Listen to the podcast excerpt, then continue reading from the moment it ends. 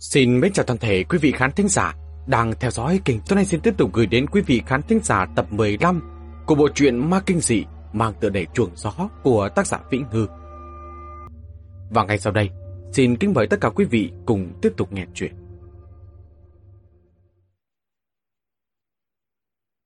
Lúc bây giờ ngủ một giấc thật dài, khi tỉnh dậy trời đã sáng hẳn. Quý đường đường vừa mở mắt đã cảm thấy khó chịu. Cố tình trong đầu lại hỗn loạn một đống. Ý thức nhất thời chưa theo kịp. Bản thân cũng chẳng biết tại sao lại khó chịu như vậy. Nằm trên giường một lát mới dần dần nhớ lại, chợt nhận ra là nhà của Diệp Điền Thành. Vậy nên cô vội vàng rời giường mà rửa mặt, nhét toàn bộ đồ đạc của mình vào trong ba lô. Xác nhận không còn thiếu thứ gì xong mới rón rén mở cửa. Đang nghĩ có thể lặng lặng bỏ đi. Anh ngờ vừa nhìn xuống lầu dưới, Diệp Liên Thành đang ngồi ăn sáng ở đó. ngẩng đầu lên, nhìn thấy cô còn chào buổi sáng với cô. Quý đường đường vô cùng lúng túng, đứng yên tại chỗ một lúc, đành phải nhắm mắt bước từng bước xuống lầu. Diệp Liên Thành dường như cũng cảm thấy không khí buổi tối ngày hôm qua không được tốt cho lắm. Từ lời nói đến hành nghĩa đều có ý bù đắp. Vẫn chưa ăn gì có đúng không? Ngồi xuống ăn một chút đi. Quý đường đường quả thật cũng đói bụng lắm. Do dự một chút, vẫn ngồi xuống vị trí đối diện Diệp Liên Thành. Diệp Liên Thành đưa thực đơn bữa sáng của quầy ba cho cô. Quy đường đường lật lật, ra toàn món kiểu Tây, thịt bò hành Tây hùn khói, bít tết cuốn gì đó. Dù sao cũng không đền cơn thèm ăn nổi. Chọn đại một món, Diệp Liên Thành dặn người làm thông báo cho phòng bếp, lại tự mình gọi thêm cho cô một cốc cà phê mới. Món ăn bừng lên hơi chậm, Quý đường đường chẳng tìm được câu nào để nói chuyện với Diệp Thiên Thành, đành phải nhìn qua cửa sổ mà ngắm phong cảnh bên ngoài. Cửa sổ của quán bar được thiết kế rất lớn, tầm mắt của cô vô cùng thông thoáng. Cô Thành buổi sáng sớm không có mấy người, ánh mặt trời long lánh trên những mái nhà màu xanh xám, lộ ra chút ý vị lười nhác mà thành thản. Quý đường đường ngắm được một lúc, chợt thấy hầm mộ. Ở chỗ này rất thoải mái có đúng không? Nửa ngày không thấy Diệp Liên Thành đáp lại. Quy đường đường quay lại phát hiện Diệp Liên Thành như đang suy ngẫm gì đó nhìn cô. Trai tìm bất giác đập thịch một tiếng. Sao vậy? Diệp Liên Thành cúi đầu cầm dao đĩa tinh tế cắt miếng thịt bò bít tết trên dĩa. Trong giọng nói có sự thương cảm rất rõ ràng. Không có gì, cô thật sự vô cùng giống với tiểu hạ. Vẫn là đề tài ấy, nhưng có lẽ tâm cảnh đã khác rồi. Quy đường đường giờ phút này không hề tức giận, trái lại có chút chua xót. Cô ngồi yên không hề nhúc nhích, nhân viên phục vụ trong quán đi tới, bừng món chính và cà phê lên cho cô. Món chính chính là món sandwich cá ngừ và trứng gà ốp hành tây. Trứng ốp được lồng vào trong những khoanh hành tây. Quy đường đường cầm dĩa lên, đầu tiên là ăn khoanh hành tây. Đang cúi đầu ăn được một nửa, Diệp Liên Thành chợt mở miệng. Tiểu Hạ rất ghét anh hành tây. Quý đường đường vẫn không nhúc nhích, lặng lặng nghe Diệp Liên Thành nói tiếp. Cô ấy rất kén ăn, không thích ăn rất nhiều thứ, hành tây, ớt xanh đỏ, rau hẹ, nón hòa tỏi, thịt mỡ. Có lần đi leo núi cùng với cô ấy, trên núi có một quán ăn, ở đó không có mấy món ăn. Sau khi đồ ăn được bưng lên, cô ấy nhìn mãi nhìn mãi, nhất định không chịu động đũa. Lúc ấy tôi đã nổi cáu, bảo cô ấy là đại tiểu thư em chịu khó một chút, Lát nữa còn phải đi tiếp đấy. Cô ấy liền dùng thìa múc nước sốt dưới lên cơm. Bộ dạng rất đáng thương. Giờ nhớ lại, vẫn thấy buồn cười. Giọng nói của Diệp Liên Thành có chút nghẹn ngào. Không thể nói tiếp được nữa. Quy đường đường có chút hoảng hốt. Cô cúi đầu nhìn nát hành tây xiên trên đĩa. Cố gắng nhớ lại xem từ lúc nào mình đã bắt đầu ăn những thứ mà trước đây chưa bao giờ chạm đến này. Nhưng không sao nhớ ra nổi. Cô thấy buồn thay cho Diệp Tiên Thành vì sao những thứ mà đến bản thân của mình cũng đã dần quên lãng, anh lại nhớ rõ từng thứ, từng thứ một như vậy. Cô chậm rãi ăn hết lát hành tây, cầm dao, sắt miếng trứng ốp la ra thành từng miếng nhỏ, cố ý chuyển đề tài. Tiểu hạ đi cũng được mấy năm rồi, có đúng không? Đã bốn năm rồi. Tối hôm qua, anh vừa thấy tôi đã hỏi tôi có phải là tiểu hạ không? Anh cảm thấy cô ấy còn sống không? Diệp Liên Thành hạ chiếc đĩa trong tay xuống, suy nghĩ một lúc, vươn tay dày dày bị tâm. Tôi có một chút bằng chứng. Sao lại nói như vậy? Diệp Liên Thành do dự một chút, Trần gần đầu nhìn cô. Hay là tôi kể cho cô nghe, cô thử nhìn từ góc độ của người ngoài xem giúp tôi, cô cảm thấy chuyện là thế nào? Gia đình của Tiểu Hạ gặp chuyện không may vào 4 năm trước đây. Đêm giao thừa, thời gian vào khoảng 10 giờ rưỡi tối. Thời gian ngộ hại cụ thể thì tôi không rõ lắm, nhưng vụ nổ khí ga thì chắc đã vào khoảng 10 giờ rưỡi, bởi vì hàng xóm đã báo cảnh sát ngay sau đó. Tôi và Tiểu Hạ học chung một trường đại học, nhưng nhà lại không ở gần nhau. Lúc mừng năm mới, cô ấy về nhà của mình, tôi về nhà của tôi. Ngày hôm sau tôi mới nhận được tin là đồng hương của Tiểu Hạ nói cho tôi biết, bảo rằng kẻ gian đột nhập, một nhà ba người đều bị giết, đến tiêu hủy dấu vết hiện trường, nên đã giản dựng vụ nổ khí ga. Thi thể đều nát thành từng khối, không thể phân biệt được. Tôi vừa nhận được tin đã tề liệt cả người. Ngày hôm sau, cha của tôi phải đưa tôi đến nhà của Tiểu Hạ, vốn là muốn nhận xác. Cảnh sát lại nói rất bì thảm, đừng có nên nhìn vào. Cha tôi cũng sợ tôi gặp chuyện không may, nên lúc đó không cho tôi nhìn. Lúc Tiểu Hạ gặp nạn là năm thứ tư đại học, chỉ còn nửa năm nữa là tốt nghiệp đại học. Trước đó tôi và Tiểu Hạ đã thống nhất, tốt nghiệp rồi sẽ qua nhà tôi. Sản nghiệp nhà tôi ở đó rất lớn, nhà, xe, công việc, muốn cái gì có cái đó. Chả tôi nói, nếu thành viên chúng tôi thích sồng sáo, muốn đến Bắc Kinh Thượng Hải gì đó, thì cũng tùy chúng tôi, dù sao cũng không thiếu tiền. Ai ngờ, bây giờ lại xảy ra chuyện như vậy.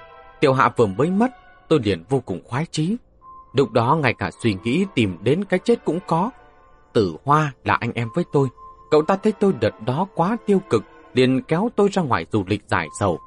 Đi rất nhiều nơi, cuối cùng trụ lại cổ thành lâu nhất. Nơi này yên tĩnh, rất hợp để dưỡng thương. Tôi cũng thích nơi đây. Lúc ấy ở cổ thành đến tháng thứ 9, thì tôi quyết định ở lại, mới mở quán rượu hạ thành này đây. Ở cổ thành 4 năm, tôi căn bản chưa từng ra ngoài. Trừ ngày rỗ của tiểu hạ ra, hàng năm cứ gần đến ngày rỗ của cô ấy là tôi lại đến Hải Thành một chuyến. Trò cốt của ba người nhà họ đều được chôn ở khu mộ ngoài ngoại ô. Tôi nghĩ bọn họ cũng không có thần tích gì. Cho dù có, chắc hẳn cũng không thường qua lại. Bởi vì năm thứ hai tôi đến đó, thấy trước mộ phần vô cùng, vô cùng quạnh quẽ, so với bên cạnh không nói nữa. Lúc đó, nước mắt tôi sắp trào ra. Trừ khu mộ ra, tôi còn đi qua vài nơi, ví dụ như những nơi mà Tiểu Hạ từng học, hoặc ví dụ như bệnh viện tỉnh Hải Thành. Mẹ của Tiểu Hạ là bác sĩ, Tiểu Hạ đã từng kể với tôi. Khi còn bé, những lúc được tan học sớm, lúc đó mẹ cô ấy còn chưa tan việc, cô ấy phải đến phòng làm việc ở trong bệnh viện làm bài tập, vừa làm vừa chờ. Bệnh viện có thể coi như một nửa ngôi nhà của cô ấy. Phòng bảo vệ của bệnh viện có một người họ Đinh, sau khi nhà của Tiểu Hạ gặp chuyện không may, đơn vị của mẹ cô ấy đã lập lễ truy điệu. Lúc ấy tôi cũng ở đó. Chính vào lúc đó đã quen được ông ta. Ông ấy cũng biết tôi là bạn trai của Tiểu Hạ. Hai năm sau cũng nhiều lần gặp được ông ta. Nhưng năm nay lại không gặp được nữa. Tôi hỏi thăm mới biết con gái ông ta bị bệnh bạch cầu. Mấy ngày nay ông ấy không có đi làm. Đơn vị còn đang tổ chức quyên góp tiền cho nhà ông ấy. Dù sao cũng là chỗ quen biết cũ Tôi liền nhờ đồng nghiệp của ông ta mang 2.000 đồng đến giúp. Cho đến buổi tối hôm đó, ông ta tìm đến khách sạn, người đã giả hơn rất nhiều. Vì 2.000 đồng tiền bà cảm ơn tôi rối rít. Cảm ơn xong, ông ta lại không đi, ấp à ấp úng nói với tôi, có việc không biết có nên nói hay không. Chuyện ông ta muốn nói chính là chuyện đêm nhà Tiểu Hạ gặp chuyện không may hôm đó. Đêm hôm đó lúc gần 10 giờ, ông ta nhận được điện thoại của Tiểu Hạ đã từng ra ngoài gặp Tiểu Hạ.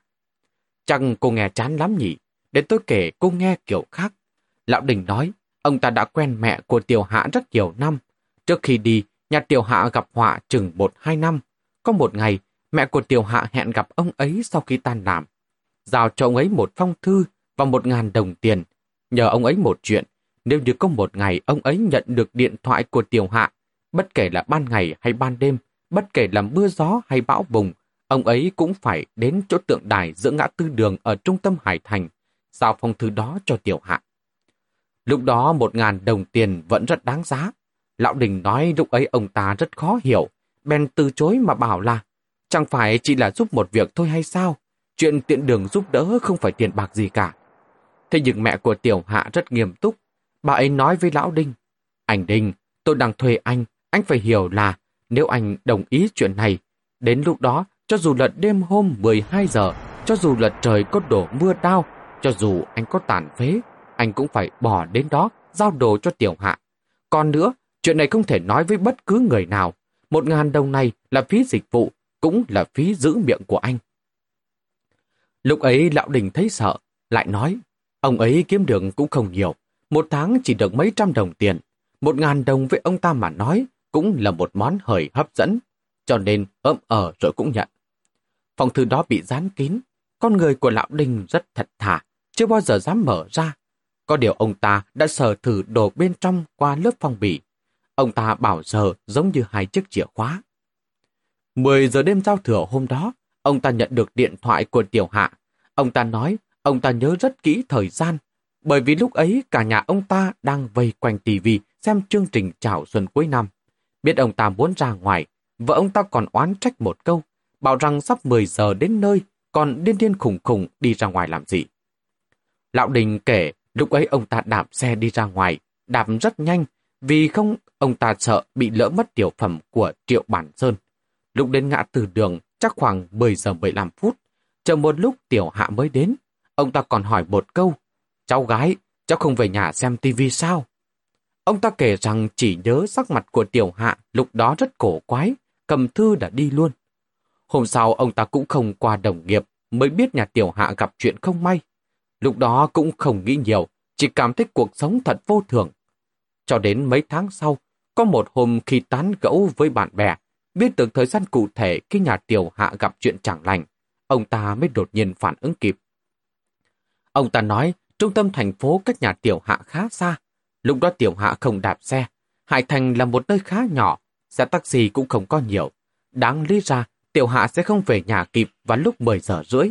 Hơn nữa, 10 giờ rưỡi là giờ gian mà vụ nổ khí ga diễn ra. Nếu như người bị giết thì phải là trước 10 giờ rưỡi. Như vậy lại càng không hợp lý nữa. Chuyện này Lão Đình vẫn thấy kỳ lạ và khó hiểu. Ông ta vẫn cảm thấy tiểu hạ chưa có chết. Nhưng phía công an và báo chí đều khẳng định. Hơn nữa, đầu tiên là chuyện đã qua mấy tháng rồi. Ông ta không muốn nhiều chuyện. Thứ hai, ông ta cũng không có chứng cứ xác định là đêm đó chỉ có ông ta và tiểu hạ gặp nhau. Không có người làm chứng. Ông ta sợ nói không rõ lại rước họa vào thân. Thứ ba, mẹ của tiểu hạ đã đưa phí giữ miệng. Ông ta cảm thấy mình cũng không tiện ẩm ý với bên ngoài. Thêm một chuyện không bằng bớt một chuyện. Chuyện này ông ta vẫn trồn trong lòng. Lần này ông ta kể với tôi, tôi đoán quá nửa là để tình 2.000 đồng tiền kia. Ông ta muốn báo đáp tôi một lần, nhưng không báo đáp được gì nên đã mang câu chuyện vẫn chôn chặt trong tim này ra kể cho tôi. Sau khi tiễn lão đinh về, tôi không xong ngủ đổi. Thật ra thì tôi không thể tin được rằng Tiểu Hạ vẫn còn sống.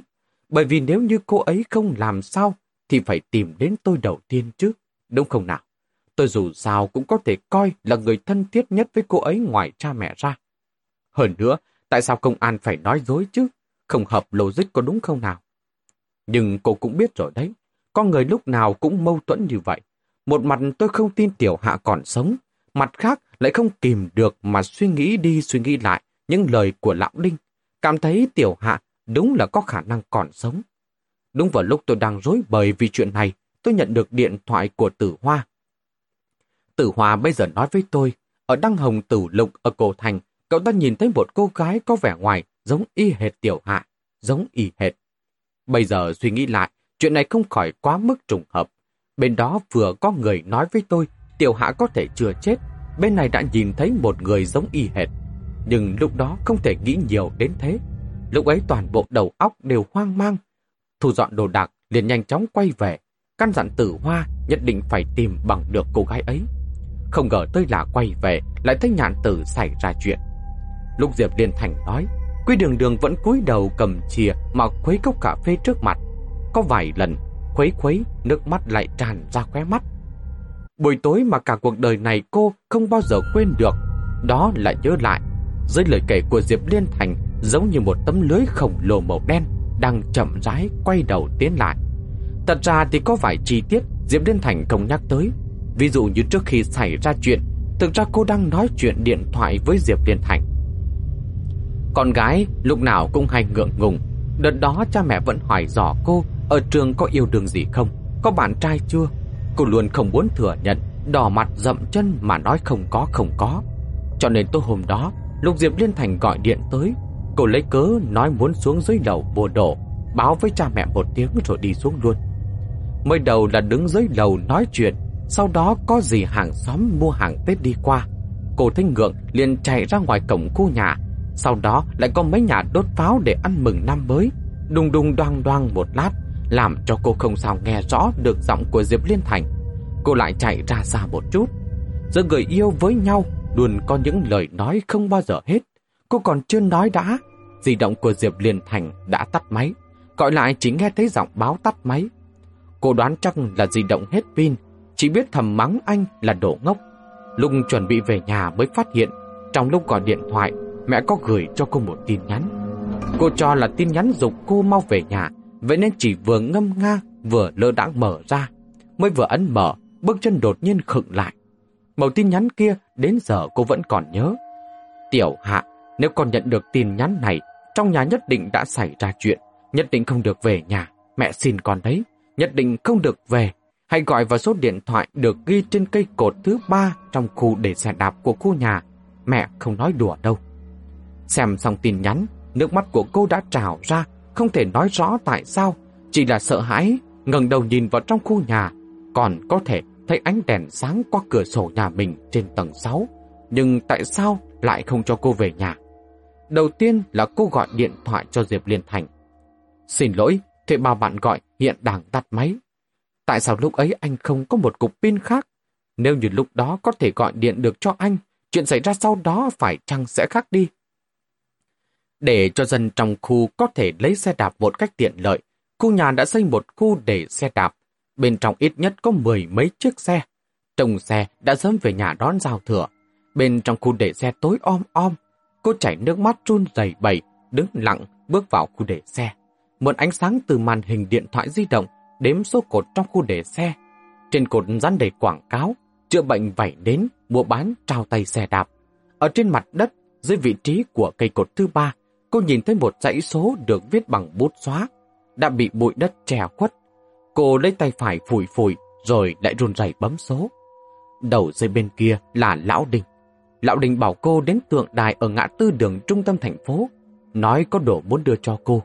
Cô rất sợ hãi, một thân một mình men theo con phố vắng tanh vắng ngắt, đi về phía trung tâm thành phố.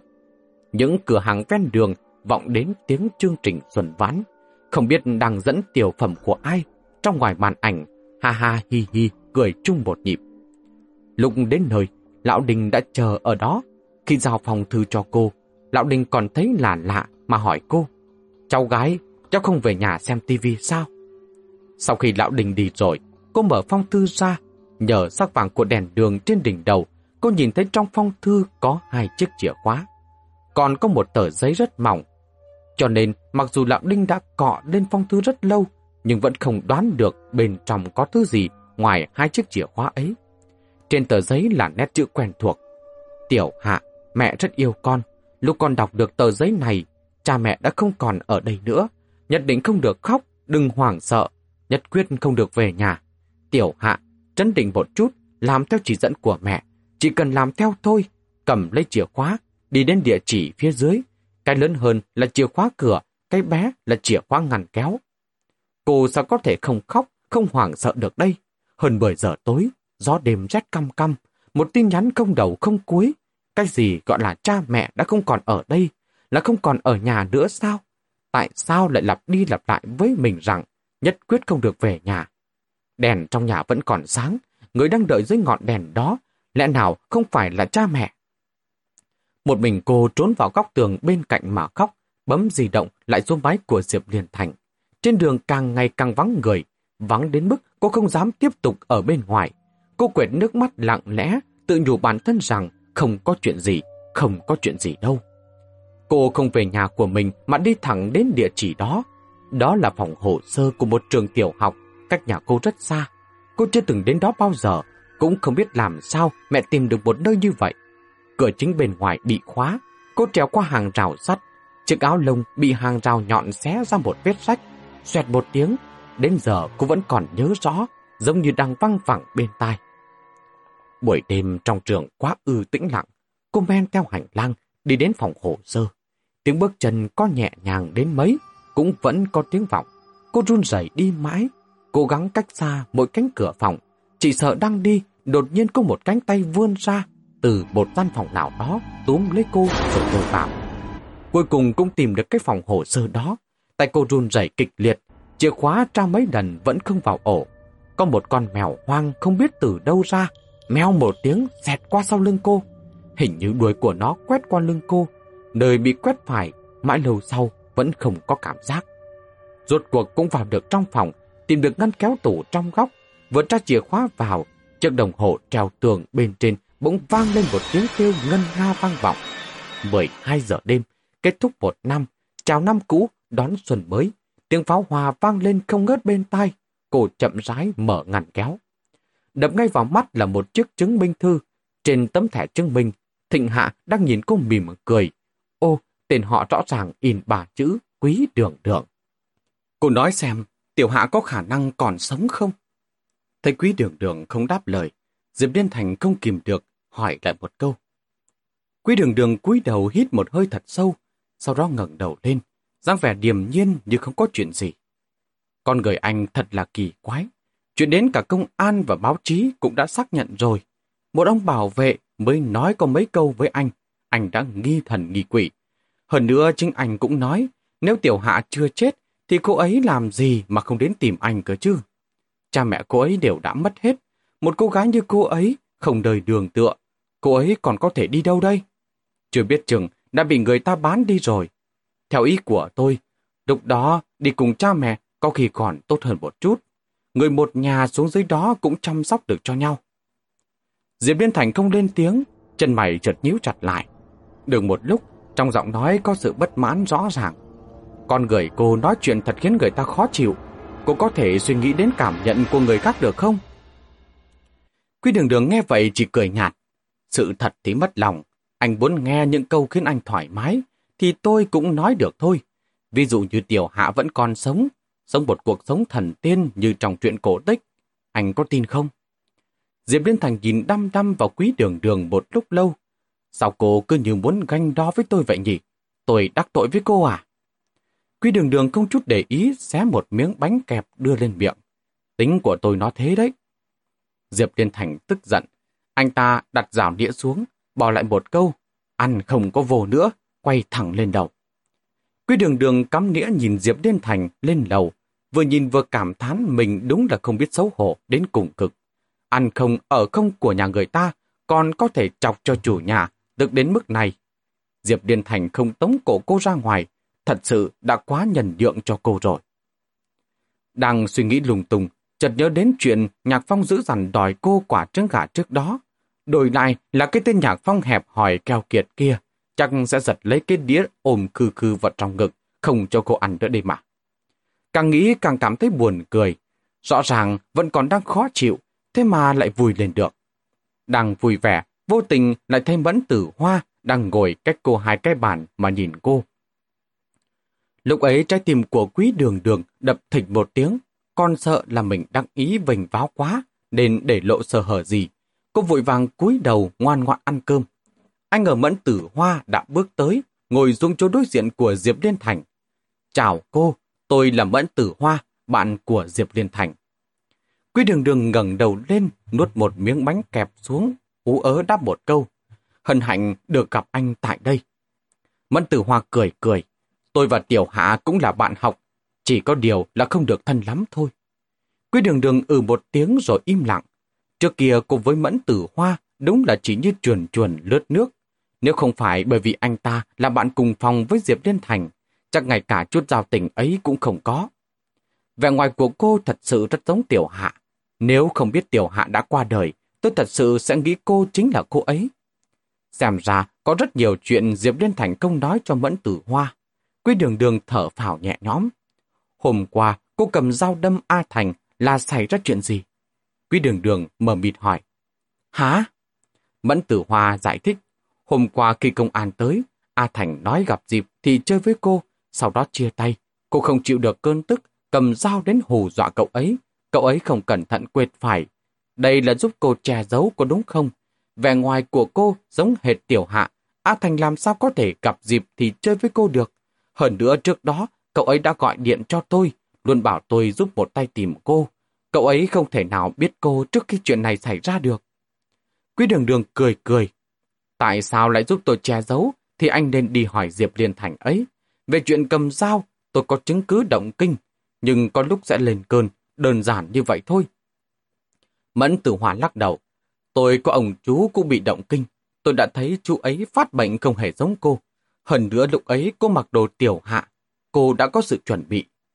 Quý đường đường nhấp một ngụm cà phê, suy nghĩ một chút, vẫn nói cho anh ta biết. Tin hay không thì tùy anh. Tôi không nhớ rõ lúc ấy đã xảy ra chuyện gì. Nhạc Phong nói có thể tôi bị thẩm gia nhạn nhập vào người. Mẫn tử hòa sửng suốt một chút, theo bản năng đẩy giọng kính lên sống mũi, vậy mà lại chấp nhận cách nói này. Chẳng có thể trách được. Trịnh nhạn tử ngoài miệng thì không nói, nhưng trong lòng vẫn rất để ý đến chuyện của tiểu hạ. Quy đường đường vẫn thấy hơi lạ. Sao anh không giật mình chút nào vậy? Anh rất tin vào chuyện này sao? Mẫn tử hòa chợt lúng túng mà cười. Thực ra tôi cũng nửa tin nửa không tin, nhưng mà A Điểm thì rất tin. Bị cô ấy ảnh hưởng, tôi cũng cảm thấy rất mơ hồ. A Điểm sao? A Điểm ở Đăng Hồng Tử Lục à? Quy đường đường lập tức ngồi thẳng người. Anh rất thân với cô ta sao? Cũng tạm tạm thôi. Về chuyện của A Điểm, Mẫn Tử Hoa không muốn nhiều lời. Có qua lại một chút. Mấy ngày nay có thể cô ấy đi xa nhà. Đến nhà cũng không tìm được cô ấy. Cô ta ở đâu? Thế vẻ kinh ngạc của Mẫn Tử Hoa, Quy đường đường mới ý thức được mình hỏi dò quá dồn dập, vội vàng nói dối để lấp liếm. Tôi từng nghe cô ấy hát, rất êm tai. Lúc đó tôi còn ghi âm lại gửi cho một người bạn ở Bắc Kinh. Bạn tôi vừa hay đang làm trong hãng thu âm. Cậu ta nói rất nhiều có tiềm chất. Bảo tôi liên lạc giúp một lần, để xem có cơ hội hợp tác hay không. xả đĩa nhạc gì đó đấy mà. Nói dối một tràng xong, Quy đường đường cũng thấy bội phục bản thân của mình. Mấy năm nay đúng là từng trải hơn mồm miệng bịa chuyện mà y như thật. Đến nhà Pháp cũng là không cần nữa. Không lâu sau đó, khi quý đường đường bỏ đi, Diệp Liên Thành xuống lầu tìm Mẫn Tử Hoa. Lúc hỏi đến quý đường đường, Mẫn Tử Hoa báo cho anh ta biết người đã đi mất rồi, thuận miệng kể lại chuyện cô tìm A Điểm. Diệp Liên Thành trầm mặc một lúc, cuối cùng mới nói, cô ta là bạn thân của Nhạc Phong, còn quen người trong giới giải trí. Cô gái này bối cảnh rất phức tạp. Tại nhà của A Điểm nằm ở ngoại ô vụ của cổ thành, vị trí hơi có chút vắng vẻ, một căn biệt thự nhỏ hai tầng riêng biệt. Mới nhìn qua, khá giống với nhà của mấy người giàu rồi ở cổ thành. Quý đường đường nhìn nhìn, thấy trước sau ngõ ngách không có ai. Đầu tiên ném chiếc ba lô qua bờ tường không được cao lắm, sau đó treo tường vào trong. Lúc chống trần đạp xuống đất, đau đến mức nhảy bắn tại chỗ chừng 7 giây mới khôi phục bình thường. Cửa kính của căn biệt thự đã khóa, hai bên cửa sổ đều có lưới chống trộm. Quy đường đường đi vòng quanh căn nhà một vòng, mới phát hiện ra một khung cửa sổ ở đằng sau căn nhà. Xuyên qua lớp kính nhìn vào trong, thì thấy là một cái toilet. Cửa sổ bị khóa từ bên trong. Quy đường đường lượm một miếng ngói xanh ở trong vườn hoa, dùng áo bọc lại, đập vỡ cửa sổ, gỡ hết những vụn thủy tinh ở góc cạnh ra, xong mới trèo qua cửa sổ mà nhảy vào nhà. Khi đẩy được cửa phòng vệ sinh ra là bước ngay vào phòng khách tầng 1. Bên cạnh có cầu thang thông lên tầng 2. Đồ đạc trong phòng khách đều làm từ gỗ, nhìn có chút cổ xưa. Trên tường treo đầy tranh thủy mặc, tùng trúc cúc mai. Trên chiếc án kề dựa vào tường có thờ một pho tượng quan thế âm bằng sứ trắng. Nhìn kiểu gì cũng thấy không giống chỗ ở của A Điểm. Quy đường đường một lúc lâu mới nhận ra đây là phong cách thẩm mỹ của cái gã buồn đồ cổ tên là Hoàng Vượng Phát kia. ngẫm lại, cái kiểu cách vừa lười nhác vừa tư sản kia của A Điểm, hai kẻ này lại góp gạo thổi cơm chung, đúng thật là một chuyện tức cười đến đỉnh điểm. Tầng 2 chủ yếu là phòng ngủ, ngoài ra còn có một phòng vệ sinh và hai gian phòng nhỏ khác. Phòng cách trang trí vẫn theo kiểu Hoàng Vượng Phát, ngay đến cả cái giường lớn kê trong phòng ngủ cũng là kiểu giường bốn chân khắc hòa văn. Trên tủ đầu giường có một tấm ảnh của A Điểm, hiếm hoi để mặt mộc không trang điểm, áo phông cộc tay màu trắng, váy kaki dài đến đầu gối, tóc buộc đuôi ngựa, mới nhìn qua có vài phần giống với tỉnh hạ nằm đó. Quy đường đường cầm lấy khung ảnh nhìn một lúc lâu, chợt nhảy ra một suy nghĩ kỳ quái. Diệp Điên Thành mới đầu ở bên cạnh A Điểm, Chẳng lẽ là vì vẻ ngoài của A Điểm có vài phần giống với mình hay sao? Khi nghĩ đến vẻ quyến rũ mà đã trải qua hết bụi trần của A Điểm, bây giờ trong lòng của quý đường đường có chút khó chịu. Sự thay đổi của A Điểm gần như diễn ra ngay trước mặt Diệp Liên Thành. Diệp Liên Thành thấy vậy mà thực sự không có chút đau lòng nào hay sao? Hay nên nói là trải qua cái chết của Thịnh Hạ. Đối với tất cả những chuyện khác, anh ấy đã thực sự hoàn toàn không quan tâm nữa. Mở tủ quần áo ra, quần áo hàng ngày của A Điềm vẫn còn nguyên. Mẫn Tử Hoàn nói, đến nhà cũng không tìm được cô ấy. Như vậy A Điềm hẳn là đã vội vàng rời đi sau khi chuyện bị bại lộ. Mà căn cứ vào cuộc chạm trán giữa Nhạc Phong và bọn họ trước đó một ngày, A Điềm hẳn là chưa rời khỏi cổ thành. Quy đường đường gần như có 8 phần chắc chắn, A Điềm còn có thể sẽ quay về một chuyến nữa. Đã vậy, cô chẳng phải đang là ôm cây đợi thỏ hay sao? Dù sao cô cũng chẳng có chỗ nào để mà đi. Ở đây có ngói che đầu, tốt hơn bao nhiêu so với căn nhà hoang tàn trong núi ấy. Tiếp đó cả một ngày, cô đã lục lọi hết tất cả các ngõ ngách trong căn nhà này. Nói là nhà này bị gặp cướp cũng không quá đáng. Có điều cô hành động cẩn thận hơn. Cho dù có lục loại bừa bãi đến đâu, thì cuối cùng vẫn sắp lại nguyên dạng, không để cho kẻ khác thấy được nửa phần sở hở. Trên nóc tủ treo quần áo có một chiếc hộp da. Cô lục ra được ảnh của Diệp Liên Thành và Thập Tam Nhạn. Cũng không biết là A Điểm dùng cách nào mà chụp được. Lúc đi dạo, lúc ăn cơm, ngay cả lúc hôn. Mỗi một tấm đều trên gương mặt Thập Tam Nhạn đều được dùng bút đỏ vẽ từng vòng tròn thật đậm, đánh một dấu X. Có vài tấm còn bị dùng đầu bút chọc cho thủng. Bên cạnh siêu vẹo, viết một vài câu mắng chửi ngoan độc. Quy đường đường chưa bao giờ vì yêu mà ghen tị với người khác. Cô không hiểu được tại sao hàm muốn chiếm hữu trả thù của A Điềm lại mãnh liệt như vậy. Lại nghĩ có một số người không chiếm được tình yêu, chỉ biết lặng lẽ rơi lệ hay yên lặng ra đi. Có người không chiếm được lại nghĩ đến chuyện đồng quy vô tận hoặc là hủy hoại người kia. Có lẽ là vì người với người bất đồng chăng? Dưới ngăn để đĩa của kệ tivi tìm được chừng 10 cái đĩa CD khiêu dâm. Minh họa bên trên vô cùng khó coi, cực kỳ bỉ ổi, thậm chí còn có tính ngược đái. Quy đường đường nhận ra hẳn là của Hoàng Vượng Phát hết cả. Một gã đàn ông lớn tuổi lại có ngoại hình đáng khinh như vậy, ỷ vào mình có chút tiền tài, bao nuôi một cô nhân tình trẻ tuổi. Trong chuyện giường chiếu, khả năng tình dục hòa hợp là không lớn, chỉ e là dùng A điểm để phát tiết và chiếm phần nhiều. Vẻ phóng túng không chút kiềm chế trong chuyện nam nữ và cả sự dày vò bản thân của A điểm sau này, chắc hẳn không thể không liên quan đến chuyện Hoàng Vượng Phát lấy cô ta ra để phát tiết. Chuyện trên đời có quả tất có nhân. Nghĩ như vậy, không nhìn được lại nhìn tấm ảnh của A Điểm, dường như nhìn thấy chính bản thân mình rất lâu trước kia. Quy đường đường lặng lặng nói với chính mình. Nếu như có một ngày như vậy, bất kể có thất vọng hay tan nát cõi lòng thế nào, thì nhất quyết không được oán hận bản thân mình nữa. Buông tha cho chính mình, chỉ cần mày trà đạp lên bản thân của mình, bước đầu tiên thì cả thế giới sẽ trà đạp lên mày. Vậy nên trong đáy lòng của cô, ít nhiều cũng có chút kiêu ngạo vì bản thân mình. Sau đêm hôm đó, con đường phía trước thực ra có vô số khả năng, vô số kiểu xà đạ, buồn lời hay cách thức để kết thúc. Nhưng mình cuối cùng vẫn kiên cường chấp nhận, gập gành bước tới ngày hôm nay. Mặc dù phải nữ siêu nhân cường nhân gì cả, thế nhưng biểu hiện trung quy vẫn là vô cùng đáng khen ngợi. Sắc trời dần dần tối trở lại, trong tủ lạnh có mì tôm và bánh bích quy. Vốn định ăn mì, lại cảm thấy mùi mì tôm khá nồng. Nhỡ đầu thực sự có người tiến vào, sẽ nảy sinh nghi ngờ. Vậy nên gặm vài miếng bánh bích quy cho xong việc. Đêm xuống liền mò mẫm rửa mặt. Đến chỗ này đã không có ai, thì cô cũng phải phối hợp diễn cho đạt 10 phần 10. Tôi đo ngủ sớm hơn hẳn, trải niệm chống ẩm bên cạnh chiếc giường lớn ở phòng ngủ chính. Ba lô nhét vào trong tủ quần áo của A Điểm. Nằm một lúc, trong lòng lại thấy nôn nao. Cô rời giường lấy ba chiếc dương đinh còn dư lại trong ba lô, nhét vào trong túi quần, còn cả chuỗi chuông gió kia nữa. May mà cuốn vào xong lại nhét vừa túi áo. Quy đường đường ngủ một mạch cho đến nửa đêm thì tỉnh lại. Trong mơ, cô nghe thấy tiếng bước chân lên lầu. Muốn tỉnh lại mà không tỉnh được. Vậy nên cứ ra mồ hôi lạnh mái, cuối cùng cũng có thể tỉnh lại. Tiếng bước chân từ trong mộng rõ ràng kéo dài đến hiện thực. Cũng may cô đang ngủ trên đất, càng dễ nghe thấy tiếng động vọng đến từ mặt đất. Quy đường đường ôm lấy trái tim đang nhảy bắn lên, lại áp tay xuống đất lắng nghe. không phải chỉ có một người, mà phương hướng chính là đang nhắm về phía phòng ngủ của mình.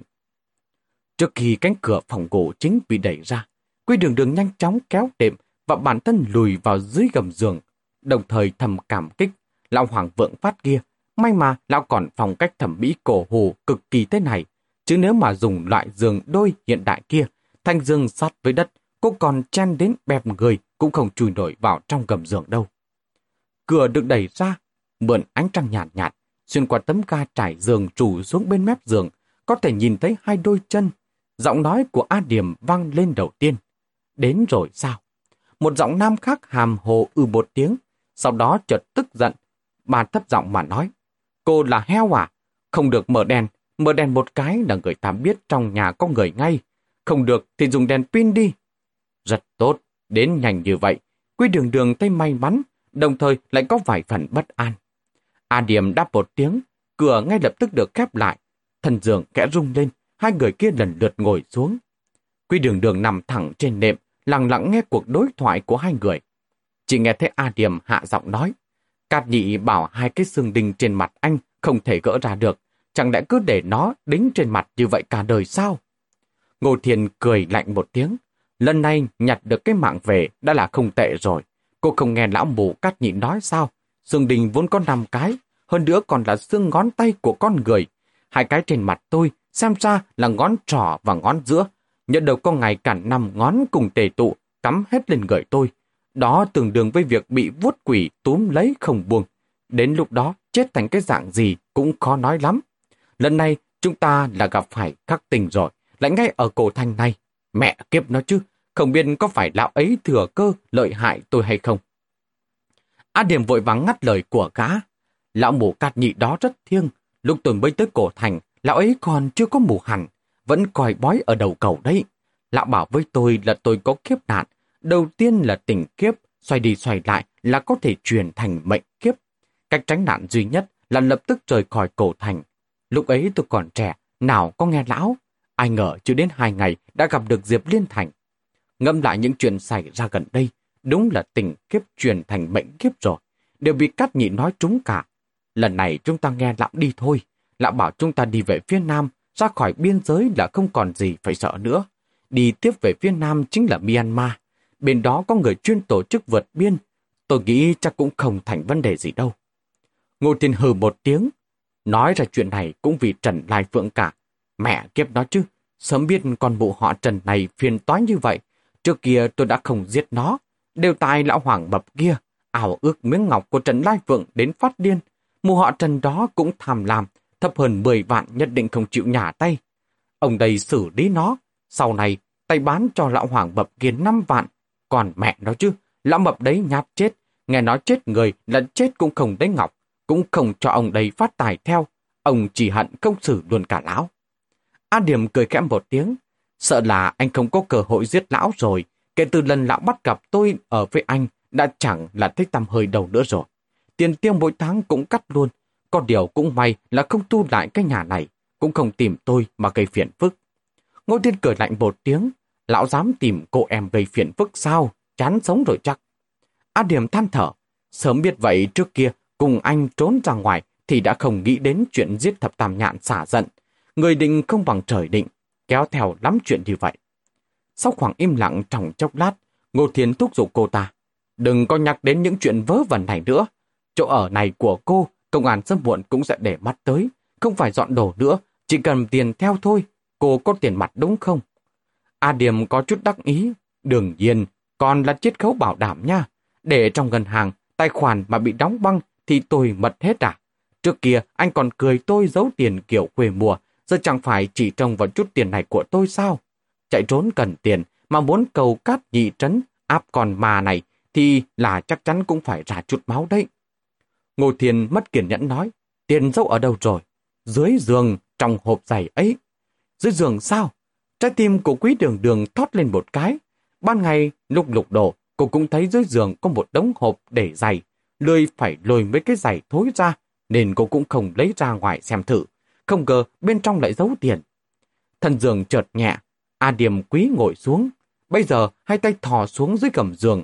Trái tim của quý đường đường đập thình thịch. Cô nín thở, đầu óc nhanh chóng vận hành. Đầu tiên là phải khống chế A điểm. Chỉ cần cô ta ghé đầu vào, liền túm đầu cô ta, dập lên thành giường. Dập đầu bất tỉnh rồi thì tập trung đối phó với gã kia.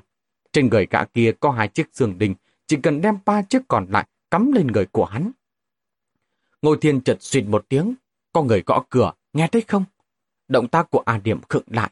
Quả nhiên có tiếng gõ cửa, hẳn là ở sân trước. Ngô Thiên thấp giọng dặn A Điểm, cô đứng ra cạnh cửa sổ xem ai tới. A Điểm ử một tiếng, đứng lên cố gắng trón chén đi ra ngoài. Trái tim của quý đường đường thoáng buông lỏng, còn chưa kịp thở hát ra, cả giường đã bị vén lên. Ngô thiền cầm đèn pin mà chui vào. Bốn mắt nhìn nhau, vẫn là quý đường đường phản ứng nhanh hơn. Cô không kịp nghĩ nhiều, một cước đạp lên mặt của Ngô Thiên, mượn lực khi đạp, trượt tới, bước ra ngoài. Từ từ bên kia giường, vừa mới đứng dậy, cạnh cửa đã vọng đến giọng nói hoàng loạn của A Điểm. Con người đến, đừng có lên tiếng đấy. Là... A Điểm không nói tiếp được nữa, cô ta bị hai bóng người trong phòng làm cho phát sợ. Theo bản năng muốn kêu toán cả lên. Quy đường đường một lòng muốn quật ngã A Điểm trước, cô túm lấy bả vai A Điểm đẩy mạnh ra ngoài. A Điểm đụng vào cung cửa sổ, tiếng động lần này rất lớn. Người đang gõ cửa bên ngoài lập tức cảnh giác. A Điểm, cô đang ở trong nhà đúng không? Quy đường đường lập tức ngẩn ra. Diệp Liên Thành sao lại tới đây? Trên một khía cạnh nào đó, Diệp Liên Thành là bị Mẫn Tử Hoa và Quý Đường Đường cùng nhắc nhở. Mẫn Tử Hoa nói cho anh ta biết Quý Đường Đường phải dò địa chỉ của A Điểm. Diệp Liên Thành cảm thấy chuyện này hình như còn liên quan đến một chuyện khác nữa, lại không sao nghĩ ra nổi.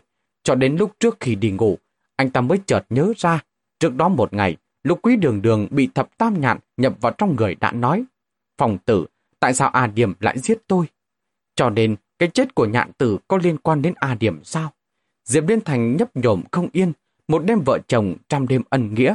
Cho dù anh không thật sự dốc hết lòng dạ với thập tam nhạn, nhưng trùng quỳ vẫn có tình cảm. Càng nghĩ lại càng không ngủ được.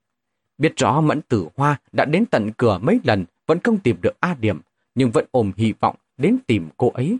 phảng vân như chỉ cần đến trước cửa nhà là A Điểm có thể ăn nói với thập tam nhạn. Đầu tiên, anh nhẹ nhàng gõ cửa, bên trong yên tĩnh, không có phản ứng gì. Nhưng trong dự liệu của Diệp Liên Thành do dự một chút, lại cảm thấy mình đúng là vẽ chuyện. Lúc xoành người định đi, trong căn nhà chợt vọng đến một tiếng rầm, giống như có thứ gì đó bị vả phải. Diệp Liên Thành toàn thân chấn động. A Điềm, cô đang ở trong nhà có phải không? Không có ai trả lời, nhưng tiếng động bên trong là có thật. Dưới tình thế cấp bách, Diệp Liên Thành tông cửa, cánh cửa bật mở. Giờ anh ta mới phát hiện cánh cửa này chẳng qua chỉ bị gài vào. Bằng qua sân chạy vội đến trước cửa, cánh cửa khép hở, anh chạm đến công tắc trên tường, bật đèn lên. Ánh sáng chói mắt, đối diện là một pho tượng quan âm bằng sứ trắng phau, tựa như đang nhìn anh chằm chằm. Tiếng động trên lầu lại vọng tới, dường như có người đang xô sát. Diệp Liên Thành hoảng hốt, men theo cầu thang đi lên. A Điềm, A Điềm, cô ở đâu? Vừa mới đến đầu cầu thang, đã có người gào lên bổ nhào tới. Diệp Liên Thành đã bị gã đó cuốn lấy lăn xuống cầu thang. Trên lầu vọng đến tiếng kêu nức nở của A Điềm. Đừng giết anh ấy, đừng giết anh ấy. Và chạm kịch liệt khiến cho màng nhĩ của Diệp Liên Thành kêu ong ong. Trong lúc mở hồ, anh thấy một gương mặt dữ tợn đầy hung ác. Trên gương mặt gã nọ có hai vết sẹo lăn cả thịt trắng ra, cực kỳ là gây rợn người. Hai cánh tay như hai gọng kim sắt đang kẹp chặt lấy cổ họng của anh. A Điểm gần như ngã lăn một vòng từ trên đầu chạy xuống. Cô ta khóc nấc, chạy đến gỡ tay của gã kia ra. Đừng giết anh ấy, thả anh ấy ra đi. Ý thức của Diệp Điền Thành dần mơ hồ. Giữa lúc hoảng hốt, anh thấy sau lưng người nọ xuất hiện một bóng dáng của quý đường đường. Cô giơ cao một cái ghế lên, đập mạnh xuống đầu gã kia. Tiếp đó tựa như những thước phim cầm, ngã kia mềm oạt ra, ngã vật xuống đất. An Điểm sợ đến mức không phát ra nổi tiếng nào. Trong tay quý đường đường còn cầm tay vịn của cái ghế, mấy chiếc trần ghế đã bị đập gãy rời ra. Diệp Liên Thành ho khan ôm cổ họng đứng dậy. Quý đường đường nhìn qua có vẻ mệt lạ. Cô lão vết máu đang chảy ra từ khóe miệng, xong với bước một bước về phía Diệp Liên Thành. Thân thể lùng lành một cái, suýt nữa ngã xuống. Diệp Liên Thành vội vàng đỡ lấy cô. Quý tiểu thư, tại sao cô lại ở đây? Quý đường đường đẩy mạnh anh ra bên ngoài. Đi mau, anh đừng ở lại đây, đi mau. Diệp Liên Thành có chút mở mịt. Vậy còn cô, cô không sao chứ? Cô... Đang giảng co, chợt nghe thấy một tiếng phập vô cùng nhẹ. thân thể quý đường đường chợt run lên, sắc mặt lập tức biến đổi. Diệp Liên Thành bị cô làm cho hoảng sợ. Quý tiểu thư, cô làm sao vậy? Quý đường đường không trả lời, cô cúi đầu nhìn bụng của mình. Ở nơi đó là đầu nhọn của một chiếc chân ghế bị gãy, từ sau xuyên qua, lộ ra chừng nửa tấc dài nhọn. Đầu óc của Diệp Liên Thành uỳnh một tiếng, lảo đảo lùi lại hai bước, vấp vào ngưỡng cửa một cái rồi ngả người, gần như té ngã ra sân. Anh ngẩng đầu lên, thấy quý đường đường vẫn còn đang đứng ở cửa, thậm chí còn cười với anh một cái. Anh không nghe thấy giọng nói của cô, nhưng có thể đọc được khẩu hình của cô. Cô đang nói với anh, đi đi. Diệp Liên Thành lảo đảo mà chạy. Lúc chạy đến gần cửa, anh quay đầu nhìn lại. Gã kia hình như muốn đuổi theo, bị A Điểm ôm lấy. Gã giờ chân đạp A Điểm một cái, miệng mắng chửi gì đó. Tiếp đó đạp lên người quý đường đường, rút thành gỗ ra. Tầm mắt của Diệp Liên Thành mơ hồ, anh lảo đảo chạy đi, cũng không biết bản thân của anh đã chạy bao lâu. Lúc dừng lại, hình như là ở trên con phố quán rượu ở cổ thành. Rất nhiều quán còn chưa đóng cửa. Xa xa có một nơi rất dễ trông thấy, đăng hồng tử lục. Diệp Liên Thành run rẩy như phát sốt, anh rút di động ra nhấn gọi 110. Không hiểu tại sao, đầu kia không tiếp ngay lập tức. Nước mắt của Diệp Liên Thành bất trì bất giác đã chảy ra. Anh gầm lên với chiếc di động. Nghe điện thoại đi, mong nghe điện thoại đi. Chiếc điện thoại ở phòng Nguyệt vang lên vào lúc một giờ sáng đã lâu. Thần Côn và Mao Ca đều ngủ ở sân sau. Đêm khuya không nghe thấy. Lẽ ra buổi đêm là đến phiên thạch đầu trực đêm. Nhưng mấy ngày hôm nay, cậu ta cũng mệt lạ, vùi mình trên cái ghế sofa ở đại sảnh, ngủ như heo. Động đất cũng không tỉnh lại được. Cuối cùng vẫn là Nhạc Phong từ trên lầu đi xuống nghe điện thoại. Người gọi điện chính là ông cảnh sát họ trương kia. Câu đầu tiên là, hỏng rồi, đã xảy ra chuyện thật rồi. Mao Cà lúc bấy giờ ôm ba lô của quý đường đường, ngồi trên bậc thang bên ven đường, cách cửa nhà A Điểm khoảng 10 mét, chờ Nhạc Phong. Có hai chiếc xe cảnh sát đỗ ở cửa nhà A Điểm. Chiếc đèn đỏ trên nóc nhấp nháy nhấp nháy, khiến cho đầu anh ta choáng váng. Một đám hàng xóm vây xung quanh chiếc xe cảnh sát, khoác áo sách dép, vô cùng hưng phấn, châu đầu ghé tai, thì thoảng lại có vài câu như thế này truyền đến lỗ tai của Mao Cả. Một lão già nuôi bồ nhí, sớm muộn cũng gặp chuyện không may. Thấy chưa, tôi nói chuẩn không? Nghe nói là xảy ra án mạng. Ta bôn thật, dạo này mới có mấy ngày mà đã có vài vụ án mạng rồi. Giết người vì tình, tôi cho anh hay, tuyệt đối là giết người vì tình. Cái cô chủ khách sạn phòng Nguyệt kia chẳng phải là tình nhân của Diệp Liên Thành còn gì. Mà cô A Điểm này lại là nhân tình trước kia của Diệp Liên Thành, tuyệt đối là giết người vì tình. So với bên ngoài, không khí trong sân nặng nề hơn rất nhiều. Vài người cảnh sát vây xung quanh vị trí có vết máu ở cửa. Người đeo găng tay cầm bàn chải nhỏ quét bạc bồ limit. Người thì chụp hình. Người thì ôm bản kẹp giấy, múa bút thành văn. Lão Trương đưa Nhạc Phong đến phía sau căn biệt thự, bảo anh nhìn khung cửa sổ, không có kính kia. Diệp Liên Thành nói, lúc đó trong nhà có ít nhất ba người. A Điểm, Ngô Thiên, người còn lại chính là Quý Đường Đường. Cửa đều phải mở bằng chìa khóa. A Điểm đi cùng Ngô Thiên nên là sẽ không phá cửa kính. Khung cửa kính này nhất định là do quý đường đường đập. Nhạc phòng không nói gì. Cô gái này bị làm sao vậy? Làm gì có cô gái bình thường nào nửa đêm nửa hôm lại đi phá cửa sổ vào nhà người ta làm chi? Hơn nữa nhất định là cô ta trèo tường vào có đúng không? Cô ta căn bản không phải là bạn gái của cậu có đúng không? Giờ tôi mới suy nghĩ triệt để. Trịnh Hồng Anh và thẩm gia nhạn bị giết. Cô ta không là người chứng kiến thì cũng là người cuối cùng xuất hiện. Hôm nay còn xảy ra chuyện một cách kỳ quá như vậy. Còn nữa, tôi nhớ ra rồi. Hôm qua ở Hạ Thành cũng là cô ta cầm dao có đúng không? Thần tiên của tôi ơi, chuyện này là như thế nào vậy? Nhạc phòng vẫn chưa lên tiếng. Lão trường chợt cáu, cậu nói đi xem nào. Nói gì? Nhạc Phong cười lạnh, tôi làm sao mà biết được? Lão trường quát lạnh, cô ta không phải là bạn gái của cậu sao? Không phải ông vừa mới kết luận, nói cô ấy không phải sao? Nhạc Phong lại châm chọc. Hỏi tôi xảy ra chuyện gì à? Các người không phải là cảnh sát nhân dân cũng hùng mãnh, dũng mãnh như thần hay sao?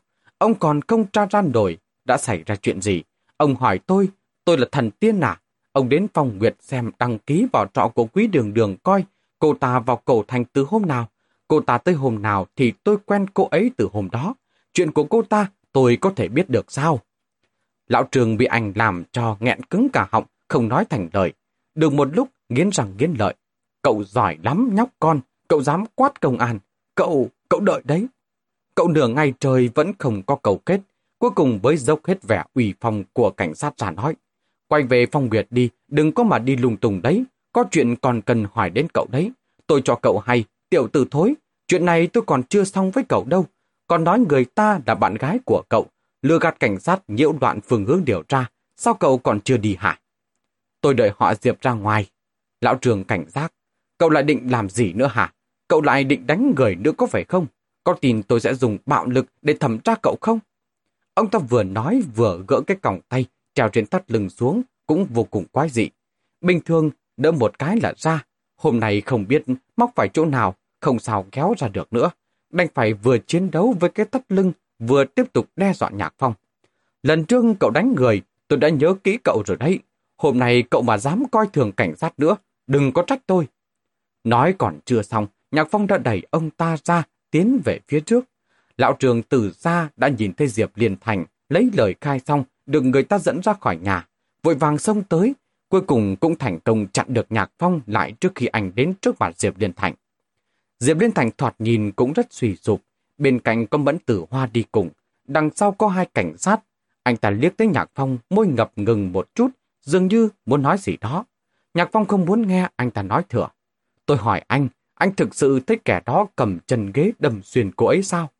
Diệp Liên Thành trầm mặc một chút, sau đó gật đầu. Thật sự thấy được, đâm từ đằng sau, đằng trước còn lộ ra chừng nửa tấc cơ mà. Nhạc Phong nhìn xoáy vào anh ta, nắm tay từ từ siết chặt lại. Lão trường mắt thấy tay anh đã hằn cả gân xanh lên, lòng nhủ không ổn rồi. Thằng răng này có tiền sự, vội vàng dùng mắt ra hiệu cho đám mẫn tử hoa lùi lại đằng sau. Vậy tôi lại hỏi anh, Nhạc Phong cố gắng khống chế cơn giận của mình. Lúc anh mới nhìn thấy cô ấy, có phải cô ấy vẫn lành lặn có đúng không? Ánh mắt của Diệp Liên Thành thoáng ảm đạm, giọng nói hạ xuống vô cùng thấp đấy.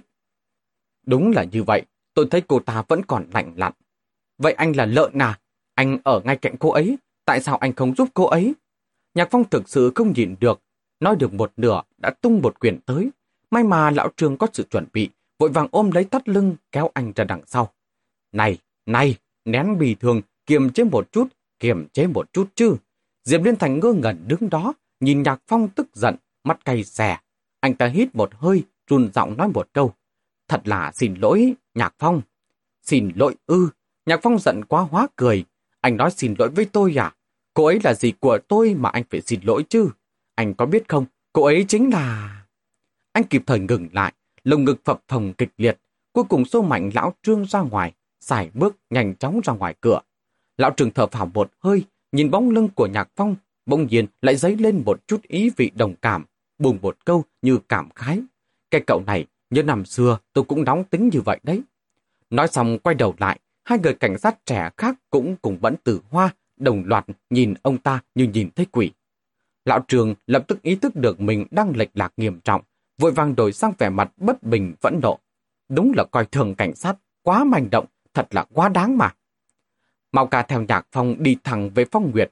Mau ca mặc dù không thấy được bên trong đã xảy ra chuyện gì, nhưng từ những tiếng tranh chấp sau đó cũng đoán ra được chút ít. Dọc đường đều phải quan sát sắc mặt của nhạc phong, cũng không tiện nói gì thêm. Khi gần tới phong nguyệt, nhạc phong dừng bước lại. Lão Mào tử, anh về trước đi, em đi xung quanh tìm một chút xem thử. Mạo ca thấy lạ lạ, chú tìm gì chứ? Chú tìm... Nói được một nửa mới phản ứng kịp, Phòng tử, chúng ta đứng dậy vào được không? Ừ, chuyện này giao cho công an đi, người ta mới có khả năng lo liệu. Hơn nữa một tay cậu vẫn còn đang bó bột kia kìa, cậu còn muốn đuổi theo hung thủ sao? Nhạc phòng biết bao ca cũng đã nghĩ sai, không phải, em chỉ muốn đi tìm đường đường thôi. Mao ca lại càng khó hiểu hơn, tìm cô ấy làm gì, cô ấy chết rồi. Nhạc phong trầm mặc một chút, thanh âm trầm xuống. Trong lòng của em vẫn cảm thấy cô ấy, cô ấy sẽ không chết như vậy được. Chú cảm thấy không chết thì cô ấy sẽ không chết sao? Chú là giê à? Nhạc Phong hiếm khi không đôi co với anh ta.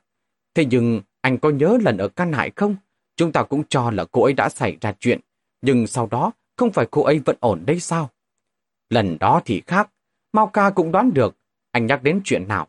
Lần đó ai mà biết được cô ấy có mặc đồ che chắn gì ở trong tay hay không? Dù là có áo chống đạn, người bình thường khó mà mua được. Nhưng mà chú cũng thấy rồi đấy. Cô nhóc này rất là lắm chiêu, nhưng chưa biết chừng cô ta tự làm một chiếc áo để mặc thì sao? Lần này chú không nghe công an nói sao? Chân ghế đâm xuyên qua, đâm xuyên qua đấy.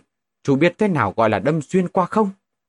Mau ca vừa nói vừa khoa tay múa chân, hận không thể cũng đâm xuyên qua nhạc phòng một cái cho anh ta hiểu. Nhạc phong bình tĩnh nhìn Mao ca. Vậy anh có thể giải thích được không? Sao không phát hiện được thi thể của đường đường ở hiện trường hay không vậy? Mao ca dậm chân, bị Ngô Thiên và An Điểm đưa đi mất rồi. Lúc ấy động tĩnh rất lớn, Diệp Liên Thành lại chạy thoát được, người xung quanh đều bị kinh động.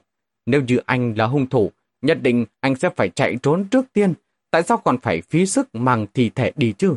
Hơn nữa, Ngô Thiên và A Điềm đã bị cảnh sát tỉnh nghi từ lâu rồi, bọn chúng căn bản đã có tội phạm giết người rồi, còn sợ người ta phát hiện ra thi thể hay sao? Cho nên là sao? Mao cả đờ người ra. Ý của cậu là, đường đường chết rồi, lại vùng dậy từ trên đất chạy đi sao? Phòng tử, cậu phát sốt rồi hả? Cậu xem Resident Evil nhiều quá rồi có phải không? Cát nhị coi như một nửa là người mù, khoảng chừng trên 60 tuổi. Mấy năm trước mở quán coi bói cho người ta ở cổ thành. Lúc đó lão còn chưa mù, sau đó bệnh số càng thêm càng chính xác. Danh tiếng càng lúc càng lớn hơn, mặt bắt đầu mọc ra một thứ không biết là thứ gì. Một tầng trắng ẩn trông như lồng mao, nhìn mà khiến người ta buồn nôn. Người xung quanh bắt đầu len lén bàn tán kỳ dị. Lão nghĩ hẳn là đã tiết lộ quá nhiều thiên cơ. Ông trời bắt lão ta phải cầm miệng. Vậy nên không mở quán nữa mà chạy vào trong núi tìm một khoảnh đất vắng vẻ, dựng một cái liều mà ở. Nhắc đến kể ra cũng kỳ lạ. Sau khi không mở quán, tận mắt liền không còn tệ đi nữa. Mơ mơ hồ hồ còn có thể nhìn thấy chút bóng dáng. Trong núi thành tĩnh, dễ làm việc, vậy nên lão quyết định là ở lâu dài trên núi, lại dựng thêm hai ba cái lều nữa, quây một cái sân, bắt được khoảng 10 con mèo hoang, buộc mấy con chó chó là lão cố ý mua về. Toàn là cho mực giữ lại hữu dụng. Việc làm ăn thì vẫn phải tiếp tục, mọc đường cái mồm, hàng ngày cũng là phải ăn cơm. Nếu như trước kia toàn các tạp nham, thì bây giờ coi như ít mà chất.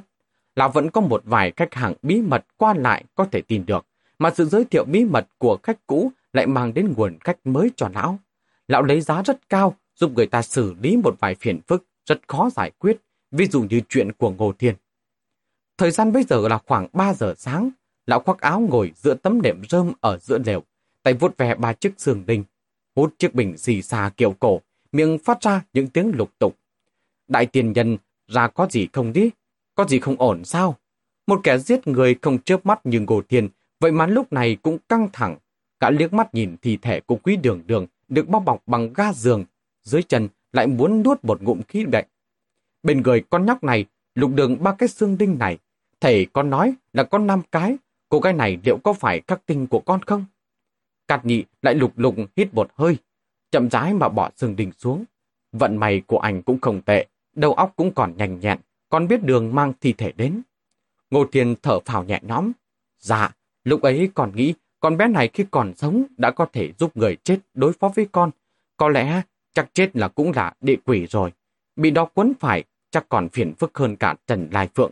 Không bằng mang theo luôn, dù sao đại tiền hôm nay cũng định trấn áp Trần Lai Phượng, không bằng trấn luôn cả con bé này đi. Cát nhị giơ hai ngón tay lên, hai vạn tiền nha. Tổng cộng hai vạn sao? Thêm hai vạn. Trần Lai Phượng mới chỉ có một vạn. Ngô Thiên còn chưa dứt lời, A Điềm đã kịp thời kéo gã lại, móc từ trong chiếc túi du lịch bên cạnh ra một cọc tiền, nhật bực cung kính đẩy tới trước mặt lão bù cát nhị. Hai vạn, hai nghìn thì hai vạn, chỉ cần có thể chấm dứt chuyện này, ngày lễ ngày Tết cũng sẽ không quên dừng lễ cho đại tiền. Lão bù cát nhị cười rộ lên, cặp môi vừa mở đã để lộ ra một hàm răng siêu vẹo, vàng khè. Màng sắc của nó đặt cùng với Trần Đại Phượng ở đằng sau đi. Ngô Thiên nén ngọn lửa trong lòng xuống, cùng với A điềm một nhấc đầu, một nhấc chân mang thi thể của quý đường đường ra đằng sau. Khi đứng dậy, không kìm được mà liếc mắt nhìn Trần Lai Phượng. Cái xác này đã rữa nát chỉ còn đại xương, miễn cưỡng mới sắp thành hình người. Hải hốc mắt đen ngòm to đùng trên cái sọ, tựa như muốn nuốt lấy cá. Ngô Thiên chợt rùng mình một cái, các nhị đẳng trước lại giống như có thể nhìn thấu tâm tư của gã vậy. Cũng may nhà anh vận khí không tệ, giết Trần Lai Phượng xong trồn cô ta dưới gốc cây, dây cây từ dưới đất mọc ra, chui vào xác cô ta, quấn lấy xương cốt của cô ta. Anh đừng có coi thường sức sinh trưởng của đám thực vật này. Nghe nói độ mạnh khi đạt giống này mầm có thể khiến cho xương sọ cũng phải nứt ra đấy. Trần Lai Phượng còn chết một cách đau đớn như vậy, oán khí vượt xa những kẻ chết bình thường. Chính là oán khí của cô ta đã dẫn dắt khắc tình đến với ảnh đấy, cũng là mệnh số của ảnh đã tới. A Điểm vô cùng thấp thỏm. Vậy thưa đại tiên, làm sao để trấn áp đây? Cát nhị mỏ mẫm đứng dậy, cầm lấy cái gậy đang gác ở bên cạnh, sau đó dùng tay còn lại chỉ chỉ Ngô Thiên. Anh, theo tôi ra ngoài, giết một con chó mực để lấy máu. Yết hầu của Ngô Thiên lộn một cái, bước tới bên cạnh Cát Nhị. A Điềm theo bản năng cũng muốn đi theo. Cát Nhị sầm mặt xuống. Đàn bà, chớ có theo, bẩn. Ngô Thiên nghe vậy, trừng mắt nhìn A Điềm một cái. A Điềm do dự một chút ngồi xuống tấm nệm rơm mà Cát Nhị vừa mới ngồi, trừng mắt nhìn hai người kia bỏ đi.